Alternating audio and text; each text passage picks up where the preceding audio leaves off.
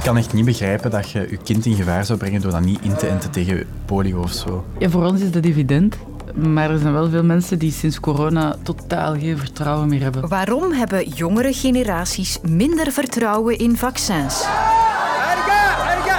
In Jemen zijn zeker 78 mensen verpletterd toen er paniek uitbrak in een mensenmassa tijdens een liefdadigheidsactie in de hoofdstad Sanaa. Hoe groot is de wanhoop in oorlogsland Jemen? Ik heb nu toevallig drie vrienden die echt super into K-pop ja? zijn. Ze zijn zelfs al eens naar Londen geweest. Daar is het echt zo van, kei mooi, ik ben super gelukkig. En doorbijten. En dan sterven die. En welke prijs betalen K-popsterren voor de roem? Dat zijn de vragen die een antwoord krijgen vandaag in het kwartier met Sophie van der Dood. Mazelen, polio, kinkhoest. Ik weet dat je daar heel erg ziek van kunt worden en in sommige gevallen zelfs van kunt sterven. Maar vooral dat we ons daar al tientallen jaren veilig tegen kunnen laten vaccineren. Is al gedaan? Pijn gedaan? Maar sinds de doortocht van corona zijn jonge mensen een beetje minder geneigd om dat te doen. Het is achter de rug. UNICEF heeft wereldwijd ons vertrouwen in vaccins onderzocht. En bij mensen onder de 35 heeft dat toch een serieuze deuk gekregen. Dit zijn de cijfers. Voor corona had zo'n 85% van de min 35-jarigen vertrouwen in vaccins. Daarna is dat vertrouwen gezakt naar 62%. Caroline Poels deed ook al zo'n onderzoek naar het vertrouwen in vaccins voor de Universiteit Antwerpen.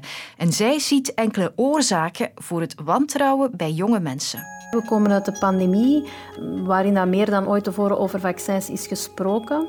En het zijn net die eh, jongere doelgroepen die op dat moment voor de eerste keer actief beginnen nadenken over vaccinatie op zo'n moment. En dus ook op dat moment hun attitudes en hun, ehm, hun overtuigingen over vaccins beginnen vormen. We weten ook uit onderzoek dat net de groeperingen die eh, kritisch staan tegenover vaccinatie ook heel luid kunnen worden op sociale media en op die manier ook wel veel mensen kunnen bereiken. Omdat dat ook wel de plek is waar mensen natuurlijk, en zeker ook jonge mensen, hun informatie halen en hun gezondheidsinformatie ook gaan zoeken of, of soms ook gewoon toevallig gaan tegenkomen. Nu, dat wil niet zeggen dat mensen dan meteen allemaal antivaxers gaan worden, maar het, het kan wel een soort van wantrouwen voeden, waarbij dat mensen toch, als ze dan een vragenlijst moeten invullen, gemiddeld genomen een lagere score zullen geven aan of ze vertrouwen hebben. Terwijl bij de oudere groepen, die hebben natuurlijk al doorheen de jaren daar een gedrag over moeten stellen. En ook dat heeft dan hun, hun attitude ook wel gevormd. En die kan dan wel wat beïnvloed worden, maar die zal toch iets stabieler zijn dan bij jonge mensen, bij wie dat die attitude nog meer vorm aan het krijgen is op dat moment. Sociale media spelen dus een belangrijke rol. We hebben bij VRT Nieuws een redactie met factcheckers, journalisten die eh, in de gaten houden welke verhalen leven op het internet en vooral die ook controleren wat er nu waar is en niet waar. Daar ga ik even naartoe, kom maar mee. Dag collega Tim Verheijden. De antivax-boodschappen die ken ik van in de coronaperiode, maar zien jullie dat nog altijd in dezelfde mate opduiken? Dat blijft nog altijd heel hard gaan op sociale media, om het zo te zeggen. Ik denk dat je niet mag onderschatten wat de coronaperiode heeft gedaan met heel veel mensen. En dat heel veel mensen toch nog altijd op zoek zijn naar, ja, wat is daar nu echt gebeurd? En dan gaan kijken, ook op internet natuurlijk, een gigantische bron, een schat aan informatie, maar daar vaak ook terechtkomen bij ook waardevolle informatie, maar ook informatie die je echt wel kan plaatsen onder misinformatie en desinformatie. Here's a whole listing of people, of articles, of people within the, that last week who died suddenly. The governments know. This has been well planned. En wie zit daarachter? Wie wil die twijfel zaaien? Daar zitten mensen achter die daar, die daar bedoelingen bij hebben. In de zin van bijvoorbeeld de Children's Health Events van Robert Kennedy Jr., de man die ook op gaat komen bij de Amerikaanse presidentsverkiezingen, die echt wel. Ook ja, familie is trouwens van eh, John F. Kennedy, by the way. Maar die ook echt wel heel hard in die antivax-hoek zit. En die zegt van kijk, die vaccinaties. Nee, dat is, dat is schadelijk voor de mensheid in zijn algemeenheid. En zij blijven, maar ook nog anderen, blijven dat narratief, om het zo maar te zeggen, via die sociale media verspreiden. En mensen zijn daar gevoelig voor, omdat er wordt, toch nog altijd wordt ingespeeld op twijfels, frustraties en angsten. En als mensen twijfelen, zeg ik altijd van kijk, ik heb ook getwijfeld in het begin aan een vaccinatie, maar ik ben er wel vrij snel uitgeraakt. Kan je er iets tegen beginnen, tegen al die desinformatie? Is heel moeilijk. Hè? Kan je iets beginnen tegen mensen die heel hard vastzitten in complottheorieën? Dat is heel erg moeilijk. Maar daarnaast heb je een hele grote groep mensen die nog altijd twijfelen, op zoek zijn naar informatie en daarmee praten, die de juiste tools aanreiken, de juiste informatie. Dat kan op, op termijn wel helpen. En dat blijven praten, dat is belangrijk. Want als het vertrouwen zo laag blijft, dan zal dat op termijn ook gevolgen hebben voor de vaccinatiegraad. Ik haal er nog even Caroline Poels bij. Ik denk dat het ook aantoont dat er moet ingezet worden op betrouwbare gezondheidsinformatie. En tegelijk ook um, dat we moeten inzetten op vertrouwen tussen de mensen die zich gaan laten vaccineren of vaccinatiebeslissingen nemen voor hun kinderen en de gezondheidsprofessionals.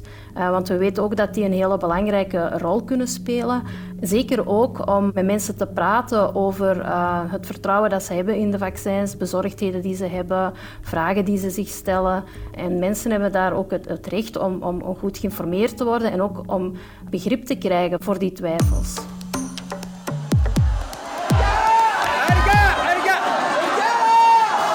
Sterven voor een briefje ter waarde van omgerekend ongeveer 8 euro. Dat was het gruwelijke lot van tientallen mensen in Jemen in het Midden-Oosten. Bij het einde van de vaste maand Ramadan deelden handelaars in de hoofdstad Sanaa geld uit aan de arme bevolking om een goede daad te doen. Je ziet mensen trekken en duwen. Soldaten schieten dan in de lucht om al dat volk uiteen te drijven. Dan valt er een elektrische kabel en er breekt paniek uit. Voor veel mensen is dat dus fataal afgelopen. Jemen zit al jaren verwikkeld in een burgeroorlog. Er is veel honger, dus dan begrijp je waarom mensen staan te dringen voor een aalmoes. Het is een land waar twee stromingen van de islam clashen: Soenieten tegen Shiiten. De echte start van de oorlog was in 2015, maar het was toen al een tijd onrustig na de val van de president. Inge Franke schetst de hoofdrolspelers in dit conflict. In Jemen is eigenlijk de grootste partij Saudi-Arabië, een buurland van uh, Jemen.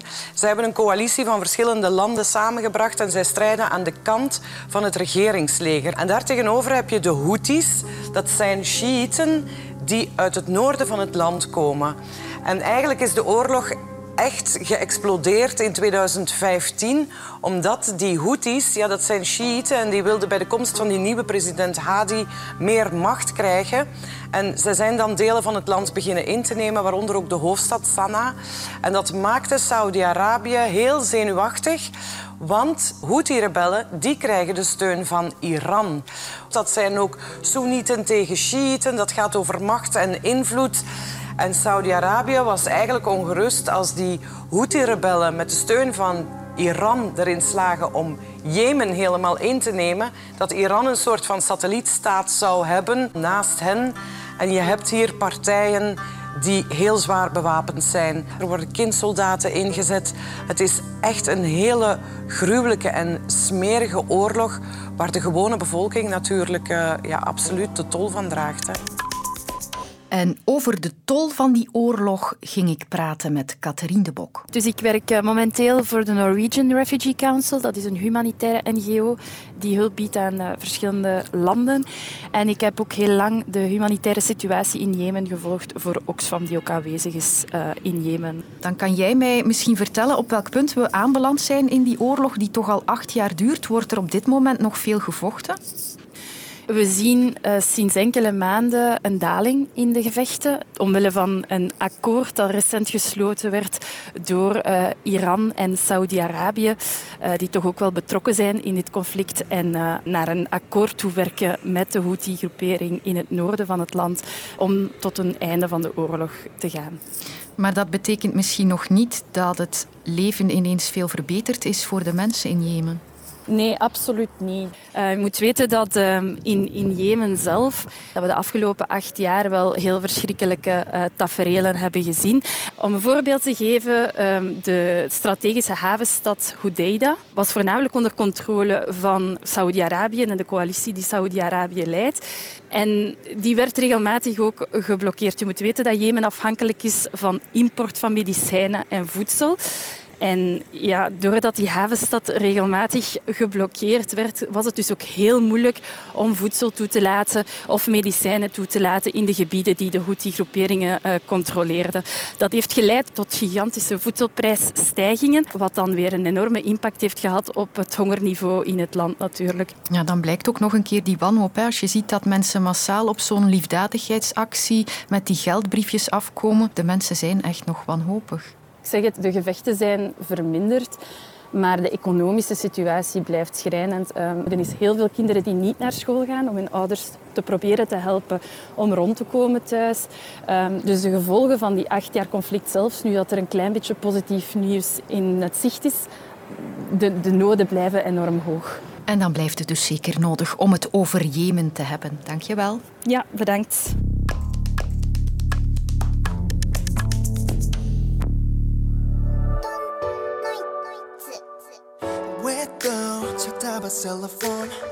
Dit is K-pop, het liedje All Night van de Zuid-Koreaanse boysband Astro. Ze zijn razend populair.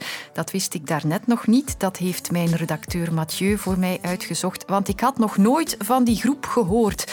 Het was wel meteen een trieste kennismaking, want Moon Bin, een van de zangers van Astro, is dood teruggevonden in zijn appartement. 25 was hij nog maar en de politie vermoedt zelfdoding. Het is niet de eerste keer dat er zo'n triest nieuws uit die hoek komt van de K-pop. Dat is op het eerste gezicht een wereld van supersterren, dansjes met strakke choreografieën en porseleinen gezichten. Verder ben ik er niet in thuis, dus ik heb een hulplijn nodig. Ja, ik ken, uh, ik ken Astro. Ik heb ze ook al live gezien toen ik in Korea was. Dus uh, ik ken ze ondertussen wel heel goed, ja. Mathieu verwees mij door naar zijn vriendin en superfan Selina. Ha, ik ben uh, eh, 2015 denk ik fan geworden. Omdat het mij eigenlijk vooral deed denken aan de muziek van de boybands van de jaren 90 toen. En uh, de dansroutines dan. Er is ook een hele goede community rond. We hebben een aantal groepschats waarop dat ik dan gisteren zo wat nieuws gedeeld heb zelf. Omdat ik er vrij snel bij was. En uh, ja, iedereen is toch wel heel erg verslagen. En het is helaas niet de eerste keer dat dat gebeurt. In 2017 heeft Jonghyun van Shiny het ook al gedaan. In 2019 denk ik was het Soli van FX. En daartussen zeker nog een aantal andere mensen die ik vergeet. Naast Moonbin dan. Maar ik ben zo de laatste jaren ook iets minder van. Gewoon omdat je die andere kant ook leert beseffen. Hè. Dus ja, is wel een moeilijke. En die schaduwkant van dat succes, daar wil ik meer over weten. Mijn naam is Flora Smit. Ik ben een promovendus aan de Universiteit Leiden. En ik doe onderzoek naar het K-pop-idool. Dat is precies dit onderwerp ook inderdaad, ja. De moeilijkheid om een K-pop-artiest te worden begint al heel erg vroeg. Vaak als tieners worden toekomstige K-pop-idolen al opgeleid door hun agentschappen. En dit trainingssysteem is erg zwaar en kan ook erg lang duren. Er gaan meerdere jaren overheen waarin K-pop-idolen getraind worden in zang, dans, rap, maar ook Engels, Chinees, Japans, maar ook hoe ze over moeten komen op de camera. Tot de 20 uur per dag binnen hun agentschappen zijn ze daaraan verbonden. Ze hebben dan meestal ook niet veel contact uh, met de buitenwereld, hebben vaak ook geen mobieltjes. En echt alles in hun leven draait dan om het doorbreken als K-pop-artiest. Van trainee naar het uiteindelijk doorbreken als K-pop-idool is er een schatting dat 0,01% daarvan uiteindelijk doorbreekt als K-pop-idool. Dus dat is inderdaad heel erg weinig. Na het trainingssysteem, dan begint het eigenlijk pas echt voor een K-pop-idool. Want dan gaan niet alleen de agentschappen een belangrijke rol spelen, maar ook de fans. Kids have been camped out in line for days because the Korean band BTS is here. Idolen hebben ook vaak fanmeetings. Ze komen ook heel vaak op reality-tv-programs. En je hebt zelfs tegenwoordig apps waarin je betaald één op één contact kan hebben met je fans. Dus eigenlijk wordt van het K-pop-idool verwacht om ook constant bereikbaar te zijn voor hun fans. Want de fans zijn namelijk degene die de idolen succesvol hebben gemaakt. Dit wordt dus onder andere geuit doordat voordat idolen al eigenlijk doorbreken, uh, kunnen fans stemmen uh, via de vele survival shows die Zuid-Korea heeft om hun favoriete idolen te steunen. Dit kost natuurlijk vaak geld en dat moet natuurlijk terugbetaald worden. De zelfmoordpercentages in Zuid-Korea zijn uh, het hoogste ter wereld. En in zekere zin merk je dat de druk waar K-pop-idolen aan ten onder gaan... een beetje een soort verergering is van wat je ziet in het algemeen in de Koreaanse maatschappij. Het is een hele competitieve maatschappij waarin de slagingskans om bij een goede baan terecht te komen heel erg klein is. Dat is ook voor sommige jongeren de reden dat ze dus eerder een K-pop-idool willen worden dan uh, pogen om naar een goede universiteit te gaan om later een goed betaalde baan te kunnen krijgen.